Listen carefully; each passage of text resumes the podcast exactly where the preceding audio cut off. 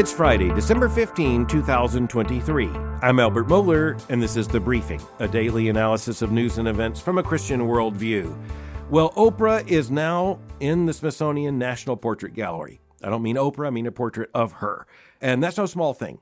Because, of course, as you look at all the people who live and have lived in the United States of America, you think of an institution as elite as the Smithsonian Institution's National Portrait Gallery, and you recognize that the unveiling of this portrait, which took place just this week, it turns out to be a really big story.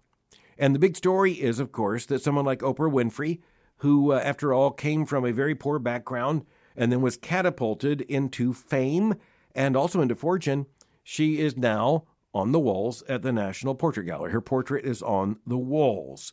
The age of Oprah is over, announced the Washington Post, but her vision is now framed in Washington.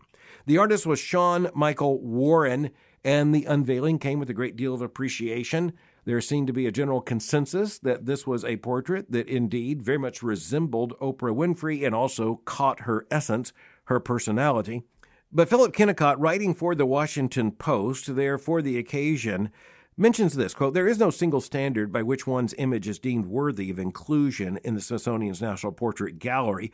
Politicians including presidents are represented simply because they held power no matter how they used or abused it. Celebrity is the reigning currency recently and the museum is widely agnostic about what kinds of fame are honored. Great wealth is celebrated too though usually couched in more palatable terms such as influence public service or philanthropy and uh, this particular report goes on to say Oprah Winfrey could come through any of those doors wealth, power, influence, even political sway, given her endorsement of Barack Obama for president in uh, 2006. Let's just step back for a moment.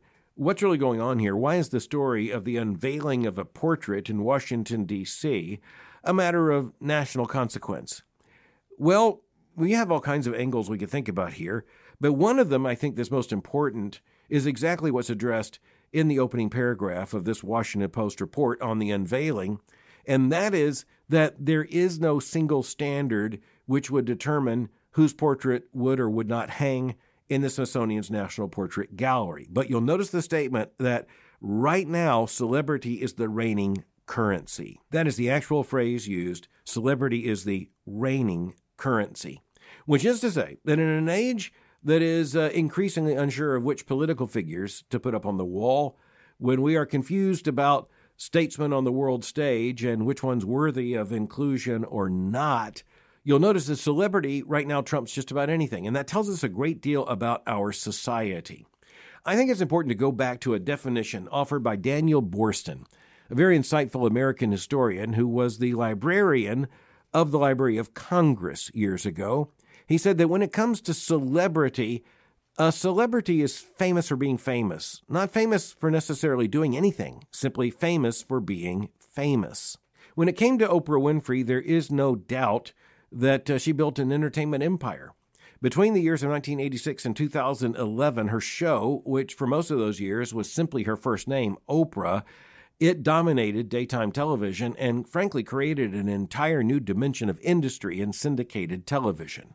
At one point, Oprah Winfrey was not only classified as being wealthy, but by some press reports was the wealthiest African American person ever.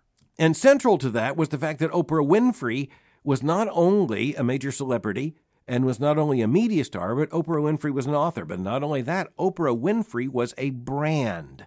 Just to say the name Oprah was enough to evoke an entire brand line. It was enough to name a magazine. It was enough to create all kinds of commercial enterprises. And of course, as this article makes clear, it was enough to translate into some form of political power. Oprah Winfrey, in the context of the 2008 Democratic presidential race, threw her weight behind Barack Obama. And uh, that weight was not necessarily the deciding issue, but it was not an insignificant issue. And you can just ask Hillary Clinton about that. The Washington Post article goes on to say that to make this point, there are a lot of portraits in the National Gallery, the National Portrait Gallery, that never have a formal unveiling, much less a formal unveiling with the portrait subject very much present and holding court. That's exactly what did happen, however, this week in Washington, D.C., where Oprah Winfrey was there for the unveiling of the portrait of Oprah Winfrey. As Kennicott writes, quote, it's one thing to have your portrait in the National Portrait Gallery. It's entirely another to have your portrait formally unveiled there in the grand central atrium with a crowd of adoring onlookers, end quote. Now, given her impact on the culture, I'm not questioning in any sense uh, the appropriateness of Oprah Winfrey's portrait hanging in the National Portrait Gallery. I do want to talk about her cultural influence because it was not neutral when it comes to so many of the issues that are most controversial in our age. I think what a lot of people miss is that Oprah Winfrey became a brand that pushed the idea of identity politics and, frankly, pushed the idea of the LGBTQ revolution and, frankly, pushed the idea of a couple of things that need to be remarked upon here. For one thing, she was very much a champion of children claiming LGBTQ identity, and she actually used her program in order to shame parents who did not enthusiastically endorse the LGBTQ identity claims of their children or teenagers. The other thing is is that she was very much a proponent of mainstreaming the moral revolution, the sexual revolution in every dimension of society, and that includes everything in LGBTQ and in all likelihood doesn't stop there. That is to say, she was basically very much offering what we would describe as a celebrity authority with an emotivist argument. An emotivist argument is one that doesn't so much seek to convince in terms of, say, rational thought, it instead seeks to change hearts by realigning emotion, realigning uh, the kind of emotional response one might have to a picture, say, the picture of a same sex couple united in marriage. Oprah Winfrey didn't so much make an explicit argument in favor of same sex marriage. She sought and quite effectively achieved having a role in moving the way America felt about the issue. When it comes to, say, theology, by the way, Oprah Winfrey was pretty much committed to what you would call a New Age model of religion. She considered herself very spiritual, and she presented a model of a certain kind of spirituality, but it was severed from, say, any kind of orthodox Christian foundation or the formal strictures of any kind of organized religion. She herself, I think, actually became something of a New Age guru uh, without naming herself that. She simply functioned in that way and is a major proponent of New Age thought. And what makes that so interesting is that there were so many people watching the program, and her program had a predominantly female audience, although there was a significant sizable portion of males who were watching the program as well, but it was very much tilted in such a way that it meant to move you and uh, to offer some vague veneer of spirituality, but it was in more of a new age context. Just to make the point of how celebrities like Oprah and this kind of new mode work, I think it's important to look at this Washington Post article in one particular section. Lonnie G. Bunch III, who's the secretary of the Smithsonian, he was uh, also formerly the founding director of the National Museum of African American History and Culture. He, according to the Post, acknowledged that Winfrey's support for that fledgling museum helped propel him to his current position. He said, speaking to Oprah at the unveiling, quote, We, the country, are in your debt. And then the paper says a full 10 minutes before Winfrey and Smithsonian officials took the stage, a reverential hush fell over the argument. One woman in the crowd said simply, quote, It's like church, end quote. In an odd, but I think we would all acknowledge very revealing way, that really does tell us something. Now we'll turn to questions. I always appreciate the questions sent in by listeners. We'll get to as many as possible. Tim wrote in saying he's a high school teacher at a Christian school in Tulsa. He says, My wife is also a teacher at the school. My kids go to the school. He uh, speaks about the fact that I've made very clear that Boyce College and the Southern Baptist Theological Seminary do not cooperate with federal funding. And then he says this Oklahoma just passed a tax credit for private schools. This is different from a voucher system. What do you think the concerns are for the school in relation to the government having a say in how things are run? Are the concerns different from the federal financial aid program for colleges? End quote. Well, Tim, a very, very good question. And I want to start at the very end of what you're asking about here when you ask, are the concerns different from the federal financial aid program for colleges? And I want to say, yes, I, I think up front there probably are significant differences. And the most important is that federal funding comes under the omnibus federal rules, and that includes enforcement of issues under federal regulations, including Title IX. And uh, that's a non discrimination. And of course, this extends now by action of the federal government to LGBTQ issues, any number of other issues. And uh, so I think uh, any Christian school that participates in those programs Even those that file for an exemption, they have to recognize they are filing for an exemption. The rule is uh, going to be conformity uh, to this government demand. And that means that the schools have to be approved on a list, they have to be qualified, and that's what we refuse to do. And there are a handful of other schools that refuse to do the same thing because we think it uh, threatens the autonomy and independence of our institutions. When you ask about a tax credit system or even some voucher systems, those do tend to operate differently, especially at the state level. I think from a Christian perspective, the most important issue is who gets to make the determination of where the money goes and what would be the deciding criteria. And if that's an individual taxpayer in Oklahoma, I'm pretty good with that. Uh, I'm pretty happy with that. If it requires a credential from some kind of, say, government organization or even some kind of quasi government organization in Oklahoma, well, I'm quite concerned about that. But if it's up to, say, Christian parents to decide to use these tax credits, or in another context, something like a voucher, it's not exactly the same thing as you point out, but they're to use this tax credit and uh, in order to be able to send children to say a Christian school, a classical Christian school, uh, or to use those uh, funds uh, in order to uh, obtain an education for children in any kind of school that would be the parent's choice, so long as the state is not qualifying the school or using a quasi government agency to qualify the school in a way that, quite frankly, could impinge upon the autonomy and independence of the school and the convictions of the school, I don't really see a problem. As a matter of fact, I'm pretty much in favor of many of these programs. I think uh, giving citizens the uh, economic power that's very different than creating institutions or schools that are dependent directly upon any support from or involvement by the state. I hope that makes sense. And so I think many of these state efforts are are quite positive, but I think the issue is does the agency, which is to say the power of agency, the uh, decision is it returned to the citizen who's qualified to make the decision, or does the state try to qualify the recipients? Those are two very different things. Uh, because once the state qualifies recipients, it decides, you know, which is the sheep and which are the goats. And uh, that's a very dangerous thing. That's exactly the kind of thing I think we need to avoid giving the power to do. Uh, in that, we just say, if that's the system, we're not cooperating in it, period. Okay, next, very interesting question sent in by a young man writing a paper. Cameron is his name. He says, he is writing a paper, is curious on your thought on organ sales. This means human organ sales. He then goes on to ask, quote, is something that has the potential of being unethical considered unethical? For example, from the Christian worldview, the selling of organs is unethical as it devalues human dignity through the exploitation of the poor, partiality towards the rich, and potential to open a door to other unethical activity. In other words, uh, human trafficking. So he's saying, is it unethical simply because it might be unethical? And, uh, you know, that's a very interesting question, Cameron.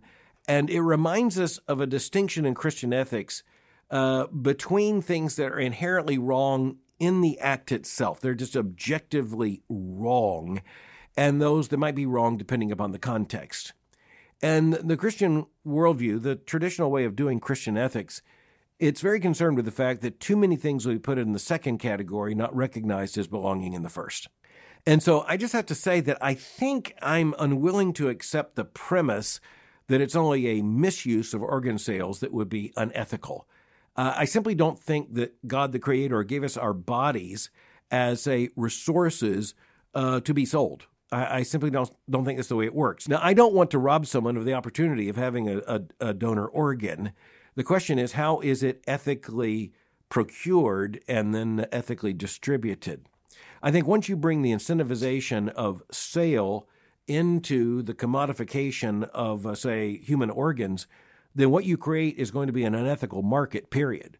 Even if you can't prove that this particular organ came from a particularly unethical context, the entire system becomes very much contorted by uh, commercial sales of what I think should not be a commercial item or a commercial product. Now, there might be, I would say, some other ethical ways of uh, of say creating an incentive for uh, certain kinds of organs to be made available. And this kind of takes us back to the question, which is why I wanted to take it uh, in this sequence. It kind of takes us back to the question uh, that was raised from Oklahoma about the difference between, say, taking federal tax money and allowing citizens uh, to claim a tax credit. I think something like a tax credit could be ethically applied when it comes to persons who uh, make a pledge of the availability of organs at a certain point after their death. I think that's something that could be arranged ethically. For one thing, there wouldn't be a market for these organs. There would be some kind of staple amount, just as in the tax credit, there'd be some kind of staple amount that would be recognized. Uh, and of course, you have all kinds of issues here in terms of whether the agreement could be revoked and all kinds of things. So I'm not saying it'd be easy. I'm not saying that under all circumstances it would be ethical from a Christian worldview. I'm just saying it certainly lowers the ethical risk. And that's another aspect of Christian moral reasoning. Sometimes you're not looking at a situation in which you can say, okay, A is absolutely right and B is absolutely wrong. There are situations in which, especially in biomedical ethics or in medical practice, you have to take responsible action to lower the ethical risk. Now, Cameron, you've raised some of the most obvious arguments against just creating a market in human organs, and I appreciate the way you uh, laid that out the exploitation of the poor, devaluing human dignity. I just want to say that, in some sense, many of those issues are so central to the idea of creating a market of human organs that there is no honest way to avoid those complications. And so the only way to avoid that rather unacceptable moral risk is simply by saying we're not going to allow the commodification of human beings. And yes, when you mention the potential, by the way, of human trafficking, you can see the way this would work. If you create a commodification of human organs, then you create a market. And uh, just think of how that works with stolen cars, stolen guns, or for that matter, illegal drugs. They don't cease to operate, they operate uh, with even greater evil in the context of darkness and uh, the hidden. I was in a store the other day in another country in which I saw a sign that said, All of this meat is ethically sourced. Now, is that true or false? Well, it depends upon how you're going to define what it means to be ethically sourced. But furthermore, are you going to take the assurance of the store selling you this particular cut of meat that it was as ethically sourced as they say? And who comes up with that definition? It's a far greater problem with far higher moral risk uh, when you talk about the commodification of, say, a human being or a human body or parts of a human body. That moral risk just escalates. And uh, I think there is, honestly speaking, no way to avoid it. Next, I'm going to make reference uh, to a, uh, question that was sent in in something of a hostile context. And I won't mention the name. I'll simply say that this hostile question was sent in uh, very much taking issue. And uh, the writer said, uh, you know, time for another cathartic email you will delete and ignore. Well, I didn't delete it, and I'm not ignoring it. We're talking about it right now. This writer said, quote, Your take on the Texas abortion case is so awful. You say the Christian biblical worldview position is that abortion can never be the intended purpose of any operation or any procedure. He then says, Says who? I'm a Christian and I've never heard this. Uh, you should say this is the SBC's worldview or your personal worldview. I do not give you permission to speak on my behalf to unbelievers. End quote. Well, I'm not sure exactly what this man means by believer in this sense, but I'm just going to answer the question as it's asked. No, that's the position of historical Christian moral reasoning. And uh, if you're going to put a label on it, you can say that it comes from primarily Christian ethical thinking that is deeply rooted among both Catholics and Protestants, and then explicitly in Christian moral reasoning that's pretty common among, say, Catholics and Protestants who are pro life for sure, going back for at least, uh, say, the period from the second half of the 20th century until the present, but is based upon a rather consistent body of Christian moral reasoning that goes back to the early church and uh, certainly was presented in very sophisticated form uh, throughout to the uh, intervening centuries between the early church and, say, the emergence of the modern pro life movement in the last half of the 20th century. There's a lot more in this, and what's reflected in this question is a lot of hostility towards, I think, what comprehensively could be described as biblical Christianity. Uh, but uh, nonetheless, uh, this letter concludes, quote, so keep shaking your fist, old man. You are not persuasive to your opponents, end quote. Well, I guess time will tell. Consider the fist shaken. On a happier note, next a question from Connor, who's a junior in university. And uh, by the way, thanks for listening, Connor, to the briefing and thinking in public. He says, quote, I've become more interested lately in reading the great works of the Western canon, namely Aristotle, Plato, Homer, Kant, and others.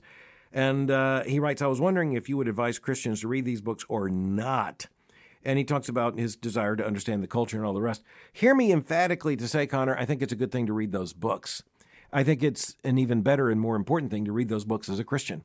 And so, uh, just given the way you have written this, I'm quite certain you are capable of both, uh, which is to say, no one reads a book uh, without some kind of worldview that we bring to the book. And uh, that's certainly true for Christians. And I think just think we need to be very explicit. And I think we need to understand that when you're talking about some of these figures, certainly from classical antiquity, uh, there's very good biblical evidence that people like Paul had read them and that their thought is very much in the background. And I think it's also important to recognize there is a canon of Western literature and Western thought, and I unapologetically want to champion uh, the preservation of that. That doesn't mean I agree with all these, you know, classical or uh, medieval or modern authors. Certainly not, but they are a part of the Western canon. They've been a part of the shaping of the Western mind, and uh, Christians uh, need to learn how to read those works and uh, read them critically and read them as Christians, but also with the understanding of the impact these books have had on the history of Western civilization, and not by accident. Very interesting question sent in by Tara about prayer. She says, quote, I've been studying the Old Testament and wondering about prayer. We definitely see people praying, but my question is whether praying in the Old Testament is different from praying as a New Testament believer. Uh, Tara's obviously been thinking about this and with a lot of biblical background. And uh, she makes this basic distinction between prayer in the Old Testament and prayer in the New Testament, with uh, Jesus being our intercessor as we think of Christians praying. And uh, I simply want to say, Terry, you're onto something I think very important here. I think one of the things we also need to recognize, and we just need to remind ourselves over and over again is that the doctrine of the Trinity doesn't talk about what happened only, say, since the incarnation of the Son. And uh, that means the coming of Jesus Christ. And uh, so the Trinity didn't just then happen. When you talk about the Trinity, you're talking about God in three persons eternally.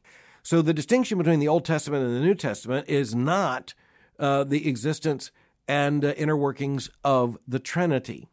And so, even as the New Testament makes clear, you can't take Christ out of the Old Testament. and so, I would not say uh, that Christ was not, in an intercessory or mediatorial sense, involved in the prayer of the Old Testament saints. I will say specifically, I think, on very clear biblical authority, that the Church of the Lord Jesus Christ, purchased by the blood of the Lord Jesus Christ in his atonement, who has promised the Lord Jesus Christ as our intercessor and great high priest. We are in the new covenant absolutely assured and promised that Christ is our mediator. And that's not just to identify our mediator and our intercessor, it is to promise us that indeed the only one who can be our mediator, a great high priest, is exactly that. So, Tara, I think you're right to make a categorical distinction uh, in God's plan and purpose and promise of salvation uh, in terms of the before and after meaning uh, the coming of Christ and the accomplishment of his saving work on the cross and in his resurrection. And I think Christians are in a very different position because uh, of the fact that we've been bought by the Lord Jesus Christ, and we are promised the fact that he is our mediator, our intercessor, and great high priest. And so I think there's some questions that Scripture simply doesn't answer in terms of, say, exactly how uh, the economy of prayer worked in the Old Testament.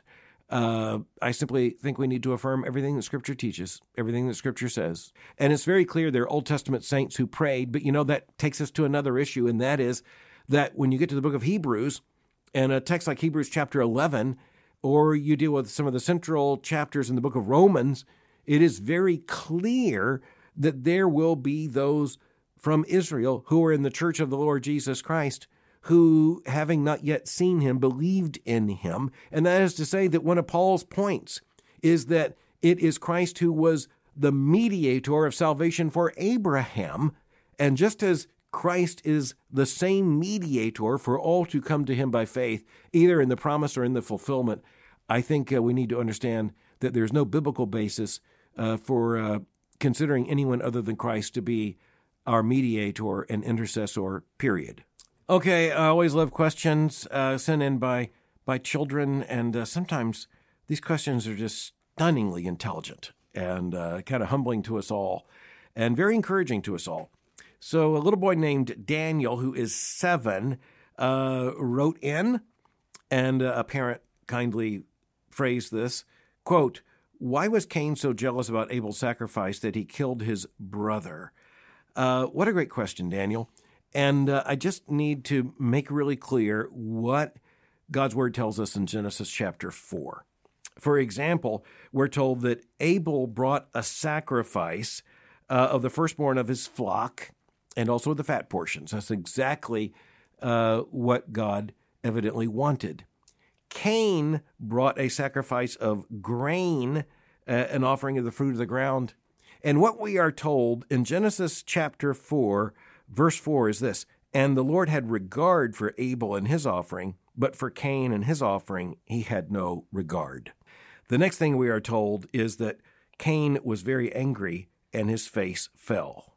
So, Daniel, what a great question. I simply want to say what the Bible tells us here in Genesis chapter 4 is not so much that Cain was jealous of Abel's sacrifice.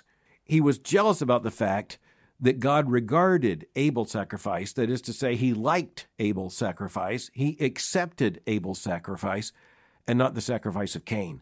It was God's favor that made Cain so jealous, not the sacrifice itself. It was the fact that God had favor on Abel's sacrifice and not on Cain's sacrifice. And you know, Daniel, it's really important for us to recognize that the reason that God looked at favor on Abel's sacrifice is that Abel did what was right and what God wanted him to do, even what later in Scripture is made a command. And uh, Cain did not. He uh, came up with his own less expensive, uh, less faithful, less obedient sacrifice. And the Lord had regard for Abel's sacrifice and not for Cain's. That's what made Cain so angry. And that's why he uh, responded with such violence against his brother, so sadly. And Daniel, I know your parents were uh, very glad uh, to send this question along. And I want to tell you, uh, you and so many other uh, children like you make us very much encouraged by the fact that you ask such good questions about what God tells us in the Bible. To all of you, thanks for listening and uh, keep the questions coming. Just send them to mail at albertmohler.com. Thanks for listening to the briefing. For more information, go to my website at albertmohler.com. You can follow me on Twitter by going to twitter.com forward slash Albert Mohler. For information on the Southern Baptist Theological Seminary, just go to sbts.edu. For information on Boyce College, go to boycecollege.com. I'll meet you again on Monday for the briefing.